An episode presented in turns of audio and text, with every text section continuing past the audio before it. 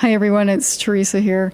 On today's episode, we're bringing you a chat about Normal People, which is a series that launched back in May. So you've probably heard of it by now, and maybe you've even had the chance to finish binging it. Uh, we recorded this conversation on May 8th. Obviously, that was a long time ago and feels like a bit of an eternity, actually. We were hoping to put this episode out a couple weeks ago, closer to the release date, but in the light of world events, we decided we needed to take a break from discussing television and film production for a bit. And I would refer you to the website tonebenderspodcast.com for more information about the things that we've been talking about in the last couple weeks. We're continuing to put up resources as they come to us related to racism in the sound community specifically. Um, so we thank you for being on board with us on that topic, and we hope to be able to be involved in more conversations about that going forward. But as for this episode, today we're talking about normal people with a really interesting, passionate team. I hope you enjoy this conversation. Here's Tim. Hey, everybody, welcome to Tone Benders. My name is Timothy Muirhead, and I will be your host today. My co host today is Teresa Morrow. Teresa, how are you doing? I'm doing okay, Tim. You're just doing okay. Eh? That's Yeah, what just life in lockdown is like. Uh, we're, we're okay. We're getting by. Yeah. And so we are all in lockdown. And one project that's come out during the lockdown is a show called Normal People. And it's been released on Hulu in the States, on the BBC in England, and just on what's the channel that it's on uh, in Ireland? Uh, RTE. O O R T E? Radio, television, Éireann. So RTE. Okay. Yeah. Uh, or Or T E. T E. Yeah. Okay. If it's any consolation now, when I moved to the UK, when I say 80 or, it makes people laugh. because because the question I always get asked is 80 or what? As in, Fair enough. Fair enough. yeah. But it's normal people. It's getting massive ratings, and there's a reason because it's really well done. It's a very engrossing project. It's 12 episodes, about half an hour long each one, and you whip through them because the second one ends, you're just mashing on the button to start the next one. It's a really cool show. It starts off about uh, two teenagers in high school and grows with them over a period of time. Teresa, how many episodes did you watch after you hit play on the first one? As many as I could get away with, probably seven. Yeah. Wow. Yeah, so I, I, I think and I I'll did say five that or I didn't. Uh, it the series is twelve part series based on the novel by Sally Rooney, which I understand is an incredibly popular novel, but I had sort of missed somehow. So I went into it not even really knowing what to expect. So that was really interesting to get into the vibe of the show without really knowing where it was going to go. Yeah, I hit play on episode one at uh, ten thirty at night, and then ended up going to bed at like two a.m. Mad at myself because like I had to get up early and I'd wait not waste it. I'd enjoyed the time, but how did it fly by so quick? So uh, we should introduce our guests today. Joining us today are Anna Bertmark. She's currently in Brighton. She's a sound editor on Normal People. Her past credits include "You Were Never Really Here," which is one of my favorite movies. Uh, Gwen and God's Own Country. Also joining us are Niall Brady in Dublin and Steve Fanagan in London. They were the co-supervising sound editors on Normal People. Their past credits working together include other Lenny Abrahamson projects, including Room and Frank, two of my other favorite movies. So I'm really excited to meet you all. Uh, Steve and Niall also are working on the upcoming uh, Marie Curie biopic Radioactive, which played at the TIFF Festival here and had a lot of people talking. So I'm looking forward to seeing that soon. Uh, welcome to the show, everybody. This is awesome. Hey, Thanks so Timothy. much for having us. Hey, Teresa. Yeah. Thank you. Hello. So, had you guys read the book when this project came to you? Let's start with you, Steve. Yeah, so um, the interesting thing actually about this this adaptation is that uh, Element Pictures, who are the production company behind it, actually acquired the rights to the book before it was even published. So Sally Rooney's previous novel, Conversation with Friends, was obviously a huge sensation, and rightly so in its own right. And Element had actually already optioned Conversations with Friends, and so it was a uh, it was something that landed to them with them when it was still a manuscript and just about to be published. And Ed Guiney, who's um, one of the the two owners at Element, uh, his partner Andrew Lowe is the other.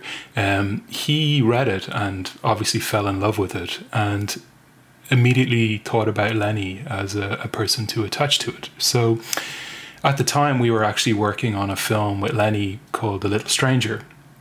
And so I just remember one day coming into work and Niall saying to me, Oh, hey, look, I, I just saw this news article.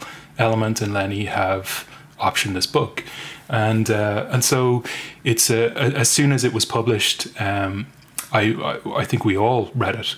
Um, it was something that I, I was really excited to buy uh, went out, I inhaled it in about three days. I think I probably would have read it in one go if I hadn't been working at the time and knew that I would end up staying up all night to finish it and then have been no good for work the next day. But it's just one of those, um, hopefully, like you've described with the series, I, I, I think the book every time a chapter ends, it's not necessarily a pause you want to take as an audience member or as a reader. It's actually just an invitation to dive further in. And so I found it really, really compelling and very moving. Um, like in its structure in the book, a chapter ends and then a chapter starts, and five months later, and every second chapter is from either Marianne or Connell's point of view. So it, it, it has an episodic nature to it in the structure of the novel that makes it very compelling to read but also massively challenging to turn into a TV show because you're very interior with the characters in the, the novel and jumping from chapter to chapter. So you really get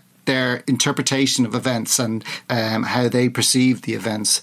The way the guys have done it and managed to pull it off in TV form is brilliant, you know, because it's very hard to get that level of subjectivity in TV. You know, everything's in the novel, and it, was a brilliant starting point. But there's no doubt that they've adapted it for TV and made it something that is it's it's a piece of film storytelling. Both of them are equally good, if you know what I mean.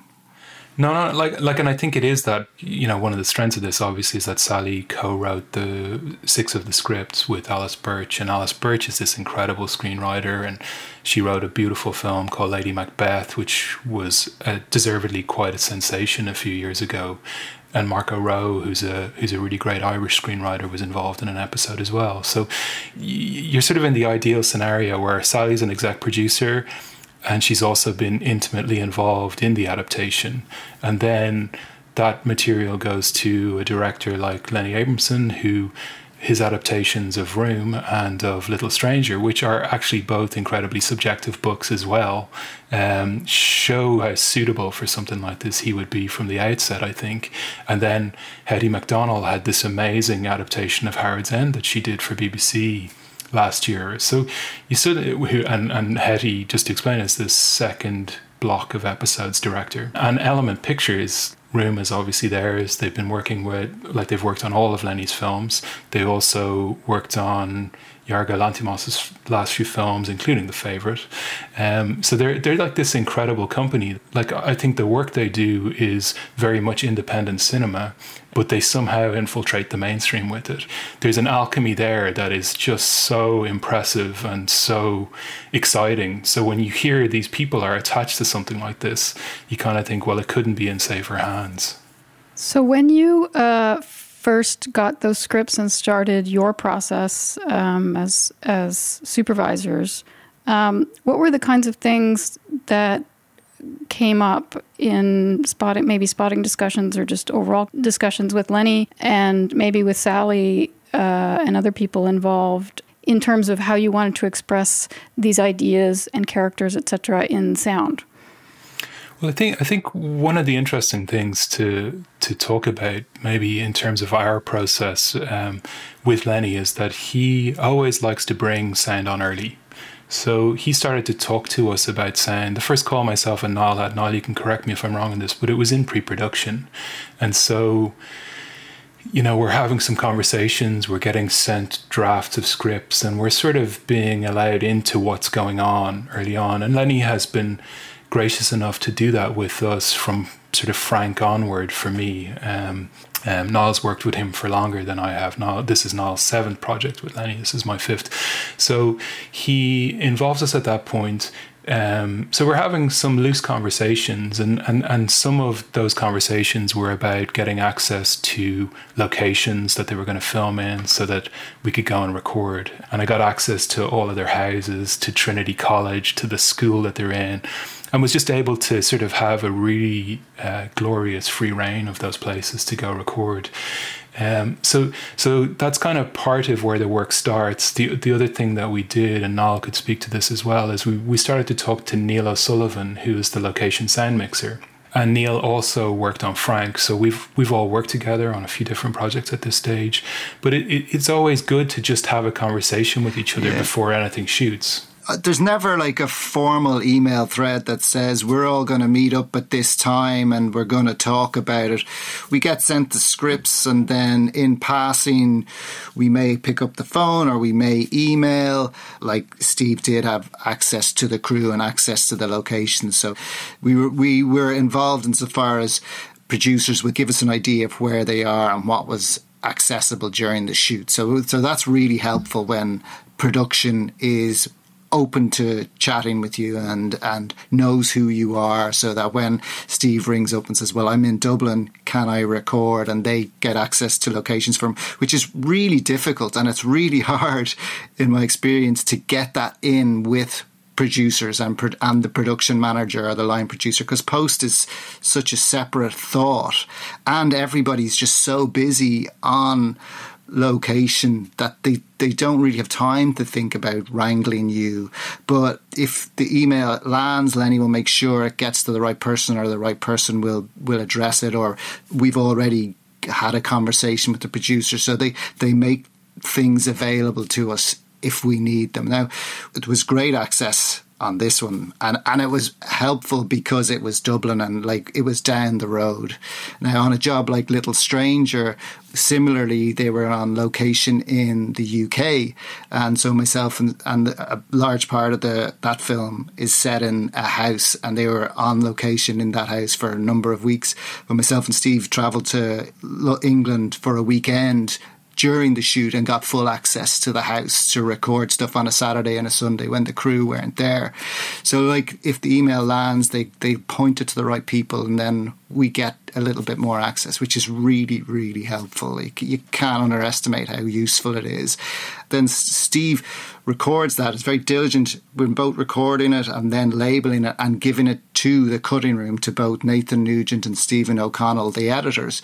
So they immediately have a great store of material to start leaning on, you know, so they, they see the benefit. And so mutual benefits all around, but it just starts with a conversation. And it's hard to say because we, you know, we're like so many films in. Myself and Steve, I just did a count on. Myself and Steve have worked directly together on 18 productions, and with Lenny, that's five of those. So we just, there's an informality to it without it being a kind of email thread that exists saying, we're going to meet and we're going to talk about this thing. It's just, it's much softer than that, and it's really lovely, you know you just can't sort of overstate the privilege of it and, and the pleasure of it. And I think that sort of access and that sort of, um, I suppose that collegiality to it is just invaluable. We're building a library for the picture editors. That's um, that's two things. It's all these original recordings that we're doing, and then spent I tried to spend some time pulling just a, a very specific library that I think will be useful for the show based on reading the scripts.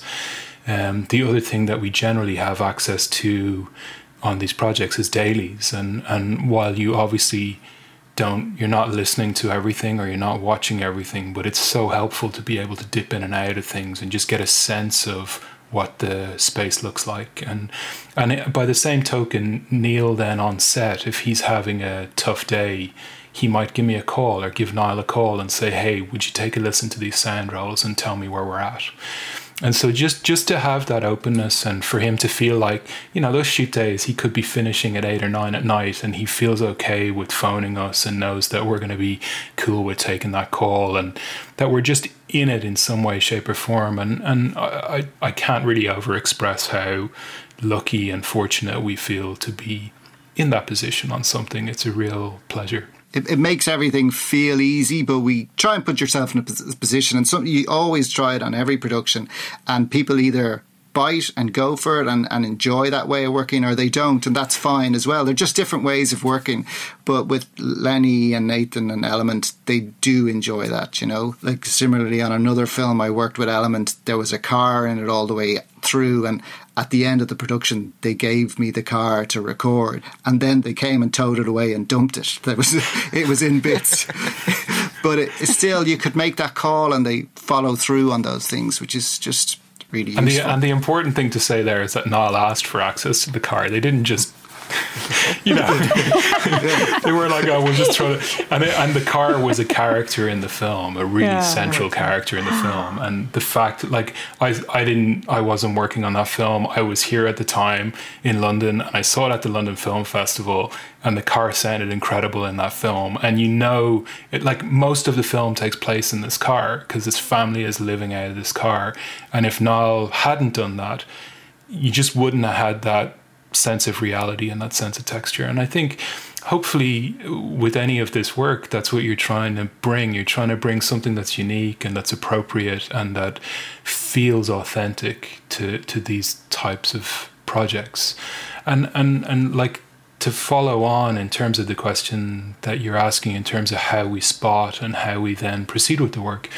Uh, you know, it's a this is again we're not sort of we don't formally sit down and watch episodes together and like I don't think I, I, was thinking about this the other day. I don't think I've ever actually spotted anything with Lenny over the years.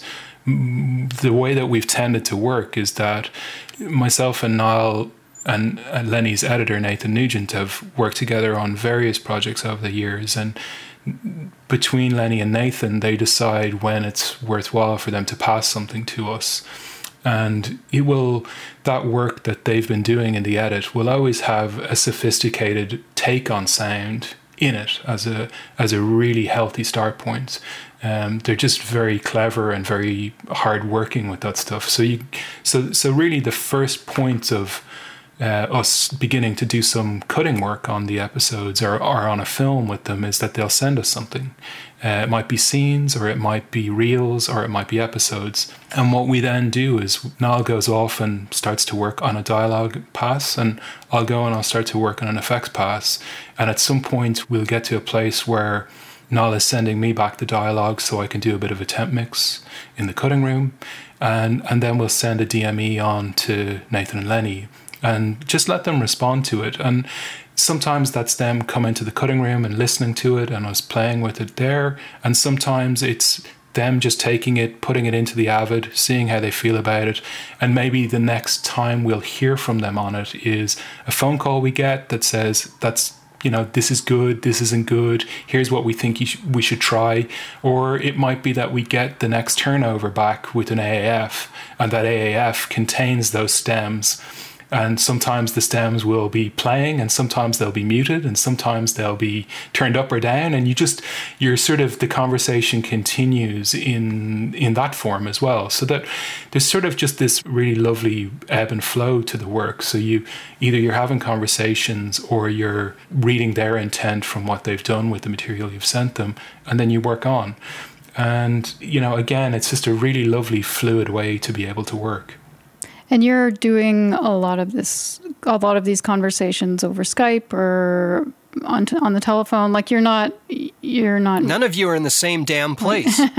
yeah, well, well, often, often we are right. So, like traditionally, up until this project, myself and Niall would have been in a facility next door to each other, and I moved to London about two years ago, and so when we were approaching this project, we talked it out, and I sort of felt like, well, if I'm working from London, I don't think it's going to be a problem because myself and Niall can FaceTime with each other whenever we feel like it, um, and we can talk the project back and forth that way. And we have a pretty good workflow between us where we don't need to duplicate media when we're sending stuff back and forth. We're sending session files and we're relinking send extra material as we need it, but it's quite a fluid system we've set up over the years. And so those conversations are quite simple that way within the sound departments. And when Anna would have come on to the project, we sat and had a coffee.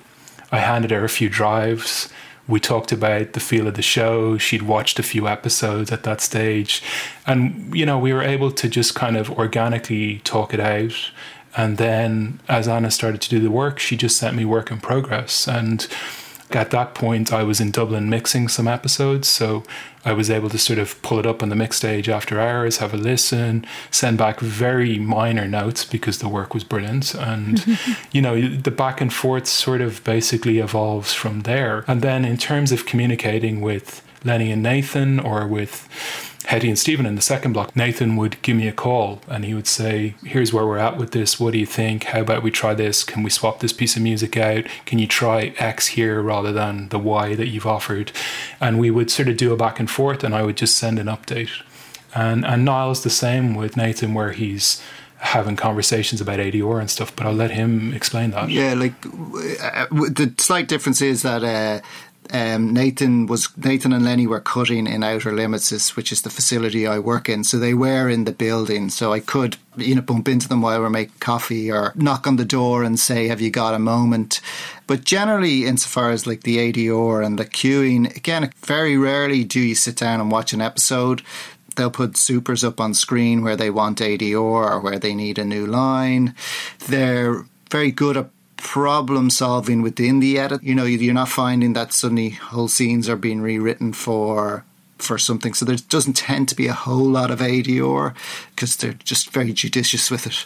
And when I when I get the various turnovers, I'll do a technical ADR pass and taking in also any of the stuff that they have on screen.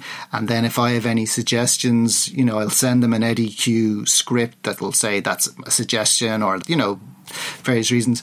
They they look at them if they have time, or maybe they don't look at them, and it might not come up till we're in the ADR session, and it's like, oh, will we do this line? Do you want to do this line? And it'll be yes or no. So it's always evolving, you know most episodes I do try and at least sit down with Nathan and just do a quick scan through, and he'll just scan through to the bits that he wants to look at. Um, and it's interesting, you know, on a obviously on a TV schedule, the demands on the directors are actually like on Hettie and Lenny. Their availability is much more constrained because episodes are all at different stages. So you might need them to talk to you about ADR in an episode. They might be presenting to their execs on an episode two or three down the line. So that informality really works for a show like Normal People. It's it's hard to be rigid when there's there's so many moving so many moving pieces, you know. The really interesting thing about Lenny is that he really tunes in when he needs to. Like and in his ADR sessions, his ear is so great, you know, and being able to to go, okay, yeah, this is what this scene is doing, even though there's a, a, story arc across 12, just quickly tuning into what's needed at that point, you know. His presence is there when you need when you need it and he's all will always answer a question. If he doesn't have time to answer the question there and then he'll definitely come back to you. Over the years of working with Lenny the greatest thing that we get is we get a bit more time. He allows more time because he likes to be able to sit with stuff and that and it's not that the, the schedules get massive. It's just that there's a, enough time there to have that moment of consideration or a night to think about something. The informality of the the workflow works for these shows, you know. And then and then I think the flip side of that then was entering into the second block of episodes with Hettie and Stephen O'Connell, her editor. Um, and obviously because we haven't all worked together before, it made a lot of sense for there to be a formal spotting session. And Hettie is based here in the UK, so their cutting room was in London. So I could travel into those spotting sessions, and Niall could FaceTime in with us, and we'd watch through the episodes, but having watched the cuts in advance. And then we could just talk about what they were thinking and feeling about the episodes. It wasn't like, now there's a door close here, I want that door close. It wasn't that, but it was more to talk about. I suppose it's that it's that lovely thing that happens with sound where you can talk about how something needs to feel, or how something needs to build or release. And so you get into that lovely subjective language around the ebb and flow of an episode rather than it being about the sort of minute detail of what's maybe obvious on screen. And so that was a lovely process as well. Um, for that second block. And the, the spotting sessions were generally relatively short because we'd watch one or two episodes and talk about them. And as Niall said, they would then be working on either they'd still be cutting those episodes or they'd be cutting the two after or the two after that. So there's this constant sort of demand on their time. And it just, uh, the way that that was all carved out for us felt really nice actually. And, and uh, it, it's also that thing where when you're working with someone for the first time, you want them to feel comfortable with you and you want by the time you get to the mix for you to be able to have a sense of each other so you can have a bit of crack and a bit of fun in and around the stress and strain of a mix you know you so again like to be afforded that access and that time is just really about as good as it gets. And then uh, you know you go into a show thinking you're going to work on every episode but as as it actually uh, the demands of the schedule became or the show changed like more people came in on the show. So we had a Nigel Mills was a dialogue editor who worked on a couple of the, the episodes in the second block. So again the show was resourced enough that we could expand out. It just keeps it all moving quite fluidly. In in the planning of the schedule with myself and Steve, there's always kind of okay, actually we're going to need more people here, or something's going to contract or expand. So, uh, kind of on that note, I'm I'm sort of thinking because you there's sort of a core of people who have worked together with Lenny for so long, and you have a trusting shorthand with you, Anna. When you come in, what sort of things were you talking about, and how were they translating? Their ideas about the show into more concrete sound concepts? Yeah, well, um, it was my first time working with uh, Steve and Um, I've known Steve. Was it like the Irish guys versus everybody else? Not at all. Um, well, I think it was January, wasn't it? I think I, Steve, when you emailed me and asked me if I uh, was available to help out uh, on the second block for for a, for a, couple of episodes on the effects, and um, I was absolutely thrilled. I hadn't read the book, but I've, I've most people I know have, and it's one of those books that you heard about and saw everyone on the London Tube um, sitting reading. Mm-hmm in the you know initially we had a chat and a skype i think and then we met for a coffee and we had a, a great chat. I think stephen was really good at really explaining about what the show was about and and you know the concepts and how he'd worked on it so far. And i think it was as you know because i was on the second block the first block it was very well established um, I felt it was really up to me to have a watch through, and I was very lucky to have access to all the, the, the, kind of the session that you shared with me, so I could have a look at how all the other kind of episodes had been mixed and track laid. You really have to pretty quickly get a really good sense of what you're looking for and how you can how I can best contribute and, and what's important. So. Um, yeah, no, it was it was brilliant. I mean, Stephen, you you were very, very good at making it very easy to do a good job in the, in the time that we had. Hey everybody, I just wanted to jump in and let you know of something really cool that's happening this week. The International Game Developers Association is hosting two panels celebrating black game audio composers with the Interactive Audio SIG and the Black and Game SIG. These panels will feature eight black game composers sharing their experiences and thoughts on inclusivity. Panelists will discuss networking while black, how blackness affects perceptions of professionalism, and activism burnout. Join the IGDA for these panels at 5 p.m. Eastern on June 23rd and 10 a.m. Eastern on June 26th on the IGDA Twitch channel. That's twitch.tv slash IGDA. To find links, go to tonebenderspodcast.com, go to this episode's page, and you'll find them right there. Okay, back to the normal people chat. What What's your sense of what was important for this particular project? I don't know. Maybe that's a tough question to answer. I, I think I think so. I think it's very definite from Lenny as a director and as the show had been conceived. There's there's veracity is really important. Truth is really important. So there's not going to be a sense of adding sounds that didn't exist in the hmm. world mm. at that mm. point. It's a it's kind of a, a, naturalism, but detail is really important, but not overfilling. It's that thing of only you don't cut every sound that's on the screen, but there's a very definite flow to the picture edits. The picture edits are so strong in telling the story and, and where to look and what, what's the detail that needs to be picked out from shot to shot. So naturalism is really important and space and air. People think that's emptiness or quietness. It's actually the opposite. It's just lots of nice details at appropriate times. And that's kind of that's always been Lenny's uh, our, our experience um, um, experience of working on Lenny's stuff. Like you know, like in ADR and that sort of stuff, breaths are very important. Clicks and ticks and mouth clicks become important because there's space and you you create space and that's where the detail should come through. I think the mix is really interesting in that way. Uh, you were saying at the beginning of our conversation how it the, the interiority of the two characters' points of views, and that's my sense of the mix is you're only really hearing what that person would be aware of in those moments. So even when we're in these, you know, we're in the middle of Trinity College quad or something like that, and you're not hearing every single footstep. You're not hearing there, there's busyness, but it's you're staying inside that character's world the ideal scenario in editorial is that you're cutting sounds, but you're also having an editorial ear on it. And by that, I mean you're trying to make decisions on things that you think are appropriate or aren't. And you're trying to pull focus. Uh, obviously, all of that refines through the entire process, and some of the back and forth we're doing with the cutting rooms sorry, all of the back and forth we're doing with the cutting rooms is giving us input on that.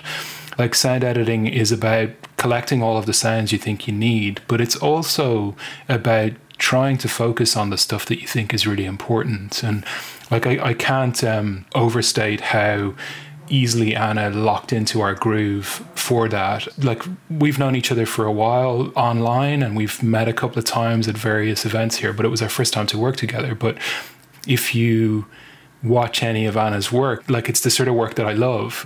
If you go and watch God's Own Country, you have this you have those two things that we're talking about. You have that realism, but you also have that interiority. You know, that that was where that decision was easy for me and and and because I knew we had a rapport as well, I knew that like I was going to be mixing as she started to work. And so there's a point where I can't be that useful to her beyond our conversations and then beyond the back and forth we have as she sends me sessions. And uh, like some of the conversations that we were having then were about some of the minutiae, like mm, should we try and do this so we can pull focus here, or should we try and do that so we can pull focus here? And the other like incredible serendipitous beauty of that was that Anna got to make, uh, got to cut effects on the Swedish episode and in Swedish. and yeah. so like in the same way that that myself and Niall are Dublin natives and, and, and, and all of that Irish sound we are working with is sort of intimate and beautiful and interesting to us and the, then the Swedish stuff was to Anna so that there is a really lovely sort of happenstance in that so th- there's a real beautiful sense of place to the Swedish episodes that that is you know I really love the sound of that episode. And you know it, it, it hands off from the other episodes and there doesn't feel like there's a change of gear at all.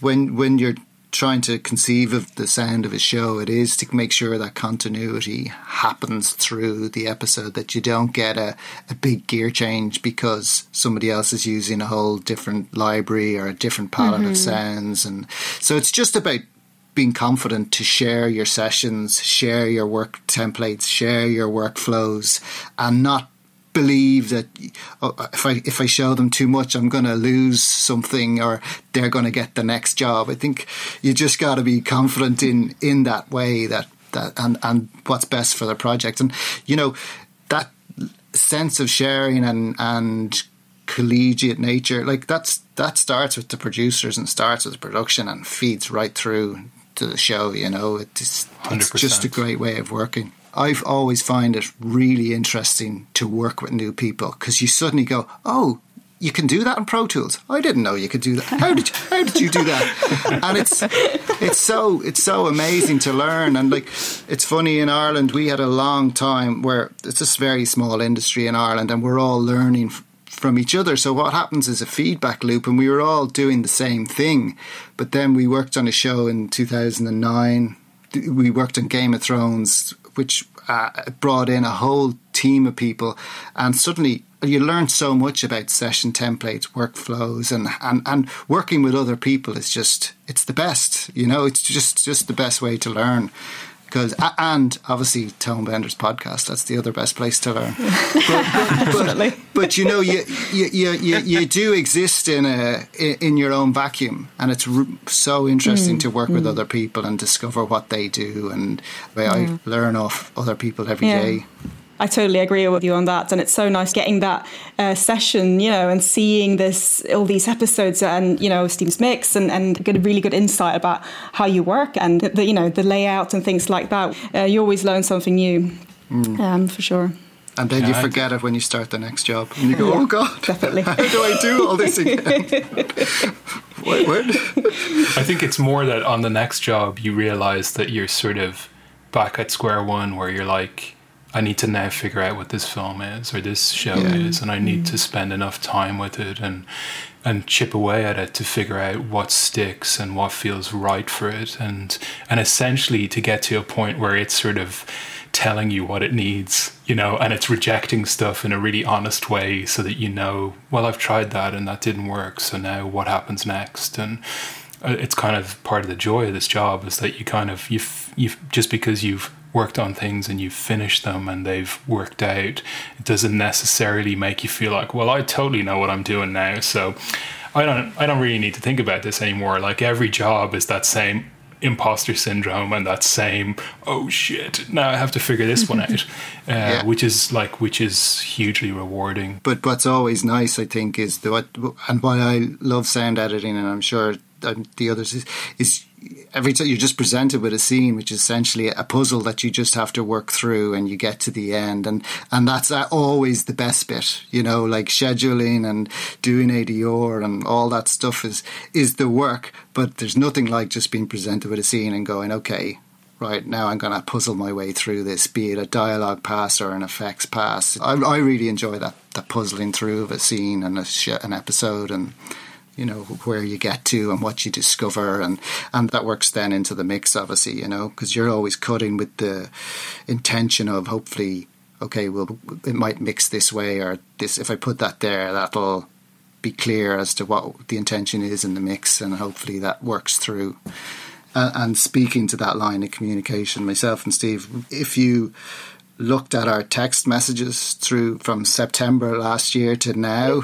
It's just a series of quick chats, question mark, quick chat before we jump on FaceTime. So there's a lot of, a lot of, as much as we're working remote, there's a lot of kind of time for a quick chat. It's, it's the, it's the communication between mm. the people helps an awful lot and, and, and being confident enough to talk to other people and know your short your shortcomings as well and know actually I don't know the answer to this one or I don't know how to do that or you know I think that's a positive and healthy thing to be able to do. I think that when people f- uh, are presented with the idea of sitting down and watching a high school or college based uh, program, the template tends to be you know, when the kids are in the hallways, there's going to be like hip hop playing in the background, like youth culture, throw everything at it. and this is not the vibe of this project. Music is used really sparingly. There's long sections without any music. It's just a very different approach to high school sound wise. Was that presented right from the beginning? Yeah, I, I suppose like obviously the there there is that sense that the way that school is and works in Ireland is definitely different to how it would be in the US or how it would be in Canada. But also, I think back to Teresa's point about the interiority, there is a sort of a demand on what we're doing right from the get go. Like the opening of the whole series is Marianne walking down the corridor. And there's something about the way that's shot and the way that that's cut that says she's not quite in this world this world is happening around her. There's an immediate clue for us from a sound point of view that we now need to treat this space that way. How is the writing, directing, and performance and, and all of the other craft that's happened in the shoot orientating us to this moment? And then what can sound do that will underscore that and will support that and potentially add add something to that if we're doing our job right? And so you're just trying to feel that out.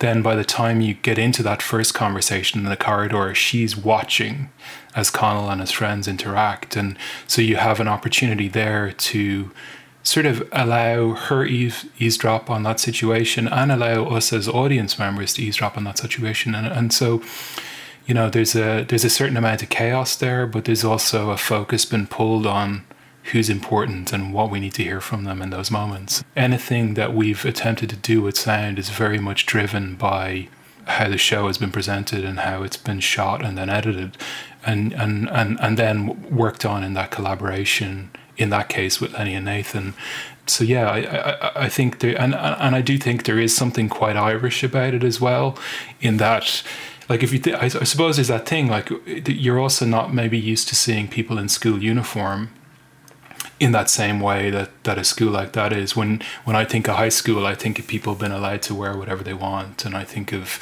you know, or you know, I, I, and I have countless joyous memories from my childhood growing up watching stuff that made me want to be in those high schools. But school in Ireland is a little bit different, right now. Yeah, yeah, yeah. do you know? It, it kind of it's it might sound slightly exotic or slightly different as a school experience, but that was my experience of school, except the bells are much more modern in the school now. In my day, it was a proper bell.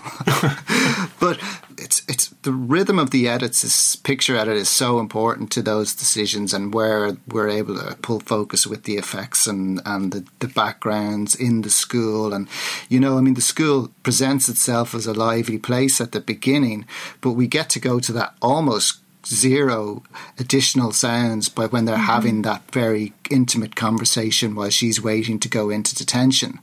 So I mean it's it's the structure of the episode and the structure of the the writing and the the editing and the directing has allowed us go from a very busy place you know, at the beginning of the day and naturally find ourselves in a, a, very quiet space at the end of the day. So you, it's it's very hard for sound the sound department to introduce that kind of dynamic if it's not in the picture. You know, I mean, mm-hmm. a great thing about this show is they use extras really well, so you're able to do that, do that pulling focus because you're presented with quite busy scenes, and then those all that business is always just.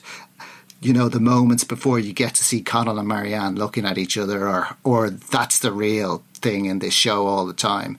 They fill the picture quite well, you know, with extras, but then get into the the meat and the meat of the the, the scene, which is the Connell and Marianne's. It's conceived of it in, in the show as well that that scenes are always a little busier at the beginning, but as you move through the scene, again, I see if you can talk more about it.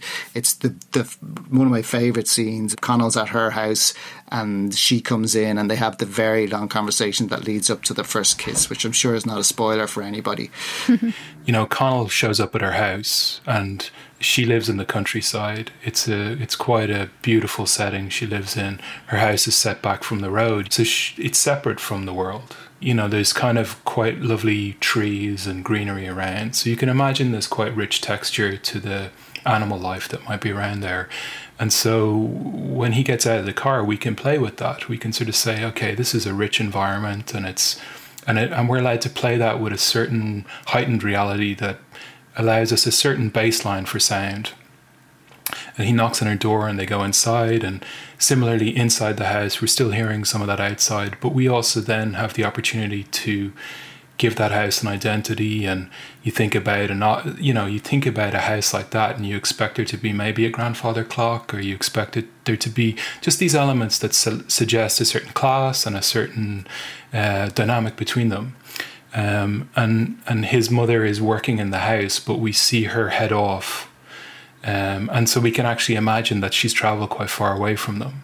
So whatever she's doing, we don't need to hear. She's somewhere else in this beautiful big house, and and I suppose by the time Marianne comes in and talks to him, we've started to play with the level of that background. And so by the time they're close together, we've almost pulled it all out because it's no longer relevant to them.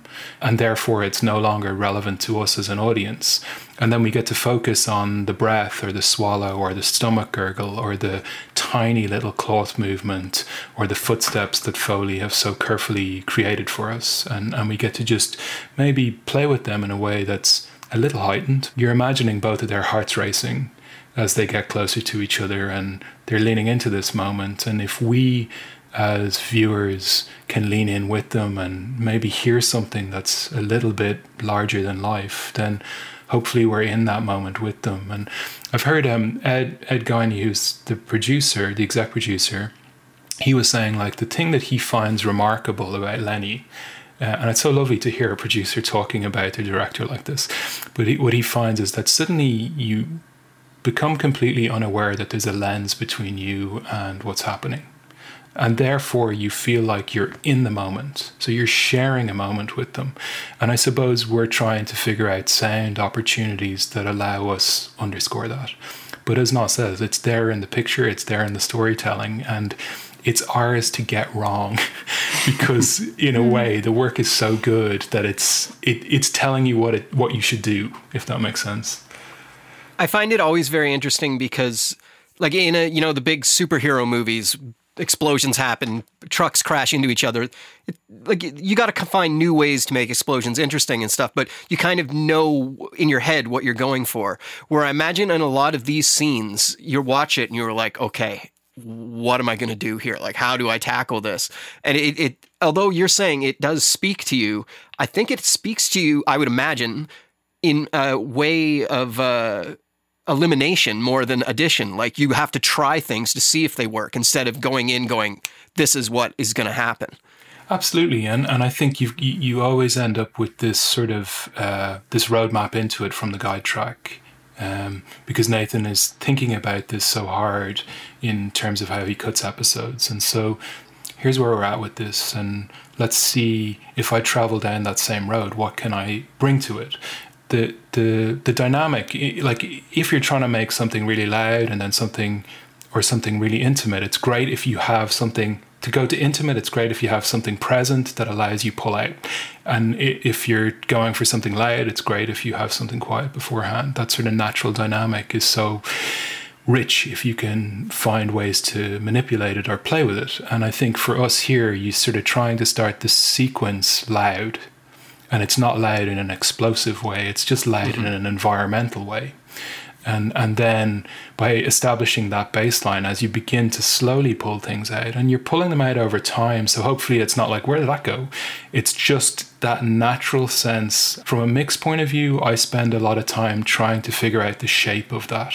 And and and sometimes you're almost there and it feels good but you're sort of like you can feel it in yourself that it's not quite as good as it could be. And that's what you're always chasing that sort of last 10%, you know, now this is, I'm not questioning this. Now I feel like it's natural and that handoff between what, whatever those elements are feels like it couldn't exist in any other way. The one thing we haven't mentioned a lot about is uh, the score and also the part of the soundtrack, which is, uh, I think you were calling it needle drop music. Um, so specific songs that are used throughout.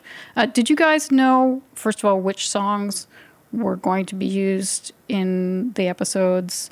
And also, um, were there was there um, a rough cut of the score for you to cut against? yes to both of those. Lenny and Nathan worked really hard on what the source needle drop music would be in the first six episodes. And so, as we were beginning work on them, a lot of the music that is in the finished episodes was there. Um, and so, you're immediately playing with those tracks. And then, as Stephen Rennicks, who's Lenny's regular composer, has literally done everything Lenny's ever done, as he was developing the score, uh, he sends the demos to Lenny and Nathan, and they begin to put them against pictures. So once something had stuck, Nathan would make sure that his assistant editor, Stephen Kidney, would pass that material to myself and Niall. So we have a sense of what it is. And I love that. I suppose we have that sort of fluidity to the way that we're working, which is common across, you know, most people's modern working practices where we're, as we're editing, we're mixing you know, and it's that always be mixing sort of idea. And so when you have the music that is what's going to be in, then you have this great opportunity to begin to figure out what the shape of it is. And like another another simple example of that was the nightclub material in episode three was all chosen before they shot. So when they Great. did playback on set, it was those tracks. Yeah. And so and and I did boom tracks for them where I sort of gave them rhythm tracks so that when they couldn't play the song because they were doing dialog mm-hmm. they could at least play a really low frequency metronome and and I just got a mail from Lenny at the end of a shoot day going, we've got to shoot this on Monday, whatever it was. Can you do something that will allow us play with that? Um, and so you you end up in this situation where those scenes couldn't play with other music, or if they did, we as viewers might feel something's amiss. Uh, which I think you often do in those scenes when you you watch them yeah. um, in shows. And then absolutely there was music that was been swapped out as we worked but we were always been kept up to date whether that was in editorial or that was as we were mixing. And and and, and that's just the natural ebb and flow of these things. Some things don't clear or a better option appears. We had two really good music editors on this. Kathleen flynn worked on the six, first six episodes and richard armstrong worked on the second six. Uh, and so the material might come through them to me, or it might just come directly from Nathan or Stephen because they would take it and cut it their way and then send it on. Like Nathan's, uh, I cannot overstate how brilliant he is with music. Actually himself and lenny and the way they think about music is like next level. And i think the musicality Niall was talking about and how lenny listens at ADR is because he's this incredibly musical person as well. So he's got that ear that tells him what the rhythm and the pitch of something is like. And so so they're making these great decisions and and they're always keeping us updated. Like i've I've worked on things over the years where you could be in a mix and suddenly all of the music is different. Mm-hmm. You know, first day of final, all of the music is different. Yep. And that's that's really hard, you know, uh, because no one has had an opportunity to live with it. But also, the music that was there has served the, the film so well that they were able to lock picture. And so that means that it is part of DNA. Suddenly, when that's pulled away, other things can appear like they're problems. Like, and, and and and sometimes that can feel like a picture problem. Sometimes it can feel like a sound problem. And so you know in the in the ideal scenario that that material has been drip fed to you as decisions have been made there were two brilliant music supervisors on this. There's a an irish music supervisor called juliet martin. Um, and she you know she picked a lot of really interesting uh, incredible independent Irish music. So there's a great amount of that in there, and it's used in really clever ways. And then there was a, a US based music supervisor called Maggie, Maggie Phillips. Phillips. Maggie Phillips. Yeah. My apologies.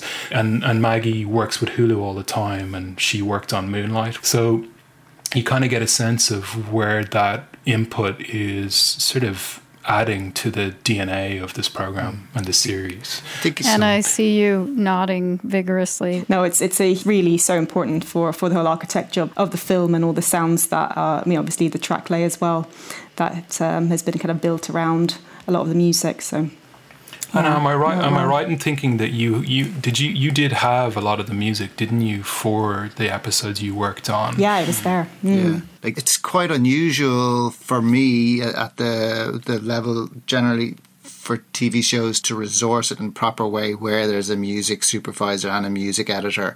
Element as a production company just don't cut corners on that stuff. And people talk about, oh, the music is great on this show. It's because they worked really hard to make it great. And they didn't go, oh, it's just background, it's on a radio. Everything was thought about. I'm just thinking about a really good example of that in one of Hettie's episodes, in episode 11. Connell jumps in his car to head away from his house. And when he turns on the engine, the car uh, the car radio comes on, and it's literally 18 frames of music that you hear. but they cleared up an original piece of music for that. You want the audience to not question it. So you don't want like a drum loop from a, a library. You want something that's no, this is a real piece of music. As a viewer, you're like, oh, that's what Connell was listening to Exactly. an hour Yeah. ago. Exactly. And Yeah. why was he listening to that? Then you just move on, but it's important. Yeah. Yeah. And I think, I think it really is. we're all old enough to know that the music of our formative years, I'm still forming at my 40s, but of your teenage years, it's so important and it's so evocative. It's got to be thought about and, and really interrogated and made feel right. It can't be, a, a, a, here's, here's all my favourite tracks. Maybe everybody Lenny and Nathan and Hettie and Steve may not love all the music that's in the in the show. I don't know, but like they make decisions that are right for the show, as opposed to oh, hey, here's all the here's all the really great tracks I really like at the moment. My feeling was like there's just enough. I went to high school in the 1980s. This is not a story about me, but the the overall impact of the show for me was uh, it takes you right back to all of those feelings and it just seems so real. And uh, just those few 80s and 90s tunes that are slipped into the soundtrack they fit so perfectly in with the other contemporary music that's in the show. But then you hear that Elliott Smith song and you're like this really is about my life. I'm right there with you? I love it. That's so great. And I think so you know, such a clever choice and it's so like again, it's just for me, it's a mark of just really uh, lovely, smart filmmaking. Um, and I think the, the the other point that you made earlier about the space between music, the fact that we're not in a, a show that's wall to wall music, even though it's a you know it's a teen twenty somethings drama, is really it's a real it gives you a gorgeous playing field for sound um, because when music comes in it really you you know as an audience member this is important this is, I'm not just been hit with another track for the sake of it I'm I haven't heard music for 10 minutes and now or for 5 minutes or whatever it might be and I remember my my first conversation with Anna I was saying to her look our effects will play on the show um, because there will be lots of space. And where there currently is in music, no one's going to bottle that. They're not going to get freaked out and suddenly go, oh, oh, let's put a piece of music in here just to make sure we're hammering home this emotional beat. They're going to trust the performance, they're going to trust the writing, they're going to trust their cut, and, and they're going to give us space to. Yeah. Uh, play that natural world. It, you know, in in my opinion, then when music does work and when score is used, suddenly it's got this whole other emotional impact um, that that's very hard to achieve if everything's wall to wall. But it's not a total departure either. Like, um, it's not a, um, here's the montage. Like, everybody else can, like, put their feet up for a minute. It, there's still sound. The songs, like the needle drop songs, are kind of weaving in and out a little bit. It's not that sort of like typical 90210 moment or something like that. there's there's a beautiful like when they hook when they meet again in college. Um, it's a great scene at the party, but then they get together and then they be, this very intimate conversation happens again. All the crowd disappears. Logically, it's like where's everybody gone? But we're not. We're not in the world of logic. We're in the world of storytelling. But then the lovely needle drop that happens there is a Fionn Regan track called Dogwood Blossom. Dogwood Blossom comes in Yeah. and it starts at the party in in the room and then moves across into her next morning. Isn't that right? Does it start at the part? Yeah, exactly. Yeah, Yeah. so it comes off the radio, possibly, it- you know, but it, it, it was fascinating actually with that. I remember uh, when we were mixing that, Lenny really wanted to make sure that I didn't push it into score too quickly. He wanted it almost to stay in that sort of diegetic space until after we'd crossed over the cut into the next morning. And I thought that was really interesting because, again, it's like, it's that idea of not feeling like you need to overdo something. You don't need to overcook it. Uh, there's nothing that needs to be compensated for here. It's just a natural flow. You don't suddenly need to crank the music and make everyone feel something. It's like everyone's feeling it. And this music is just part of that, which for me, um, I, I'm kind of in awe of as a film fan and as a TV fan when someone does that. You know, I think about other shows where that that sort of confidence is there, even though there's these great needle drops, like something like Big Little Lies. And I loved your conversation on that show uh, with the crew from that show. And it was hugely influential to how myself and Niall began to think about work on this show. Just because you have these great tracks doesn't mean that needs to be all you do. You could do that, but actually, if we stay in some of the reality as well, we're in close with the characters. And when I think about music and how it presented itself to me over the years of my life, it's it has a context. It's never it's never the track in a vacuum. It's always the track somewhere.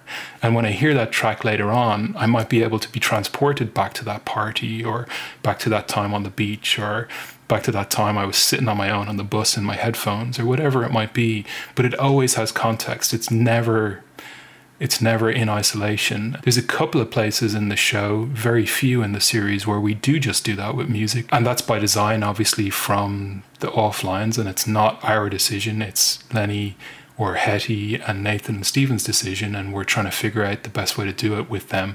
But you suddenly the impact is more because it's not just another here's a cool song and a cool montage. It's yeah. never that. It's always something that's that's hopefully more emotional than that say at the end of episode nine, a big thing of the series as you watch it is the last track or the last song that brings you into the credits. But on episode nine, they chose not to do any music, but just stay in the free air of the. Of, uh, I'm not going to give any spoilers of where Marianne is at that point, but again, there's a decision. It's not okay. We're in the show and we've always got a killer track at the end, so we have to find the killer track. It was okay we're strong enough and the show deserves enough that we can just let these credits play out with the the air you know? and, and it, that that like that sequence actually would be really interesting. And you should totally talk about what you did there because the, like the way that you described that to me was so personal and so you know I, I just think it's really worth you talking about that yeah, I want to know. Thank you. Um, well, thanks. Um, well, I've just kind of felt that I was just going with the with the photography really and, and the and the editing there. Um, and, and obviously there was no track there at the time so i felt it was just just lent itself so so well to to the idea i got just to just let the ambience play out and, and really kind of to make it differentiate from the other episodes and to really uh, make a point of it. it's a very it's a bit of a turning point in her life and um it's just it's very subjective and I wanted to kind of reflect that and see if you see if you know you try things out, you try ideas out, and you see if they stick. I was sending that uh, to you, Steve, on my first pass, and then you're like, "Yeah, yeah, great. Let's just just keep that for now." And I was like, "Oh, okay, cool." yeah. Well, that thing where I, I couldn't like I was sort of listening to it, going, "Well, actually, there's we don't need to imagine this in a different way now. It's just that's that's doing what we needed to do." And you know, we weren't sure there could have been potentially music there or not, but we knew that we were prepared if there was a decision to definitely go without. But I remember you also saying to me, so we're we're in a snowscape at the time, and I remember you talking to me about your experience of that acoustic uh, yeah. in, in a Swedish way. That's the thing. Snow, especially when you got a meter of snow, even half a meter of snow, it just absorbs everything um, really well. You don't have to be very. You can just walk quite. I mean, there's all, you will hear the traffic, but it's just most of the sound is absorbed by snow. So it's just very still and uh, almost a hermetically sealed kind of environment. So um, it's very intimate. You hear your sometimes even your heartbeat if you're you know walking through that that heavy snow. It's a very cinematic kind of moment. I thought, which is quite um, not every day you you get those opportunities in, in, in shows like that. So yeah, no, it was an absolute pleasure. Well, I feel like we could talk forever, but unfortunately, uh, I think we got to wrap it up there. Thank you very yeah, much for sharing all that information with us. Oh, thank really you. Great.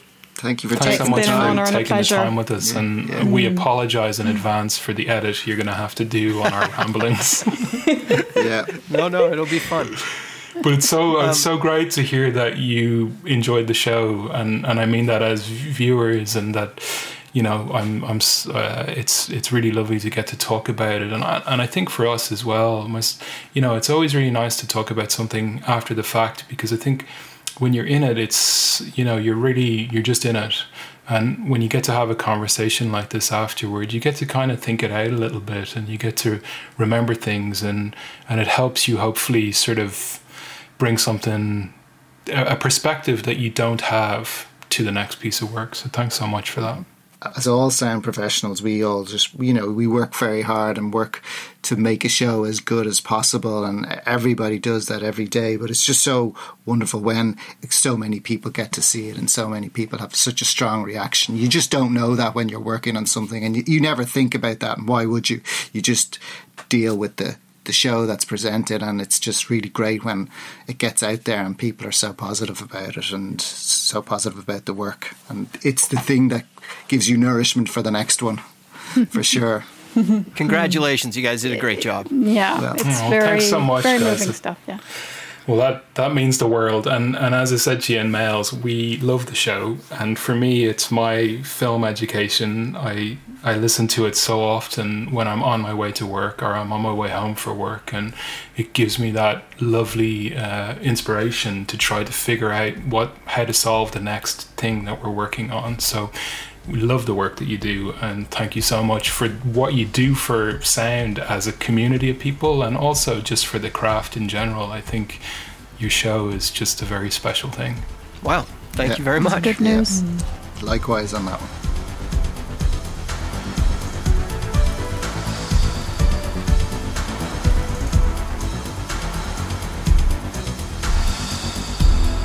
Is produced by Timothy Muirhead, Rene Coronado, and Teresa Morrow. Theme music is by Mark Straight.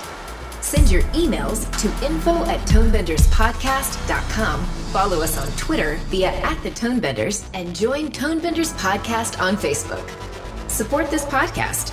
You can use our links when you shop with Amazon or B&H, or leave us a tip. Just go to tonebenderspodcast.com and click the support button. Thanks for listening.